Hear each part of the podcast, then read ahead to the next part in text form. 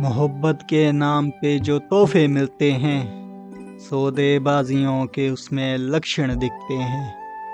और जिनको पसंद आती नहीं सस्ते फूलों की खुशबू, और जिनको पसंद आती नहीं सस्ते फूलों की खुशबू, वही शिकायत करते दिखते हैं, क्यों हमें सच्ची मोहब्बत मिलती नहीं?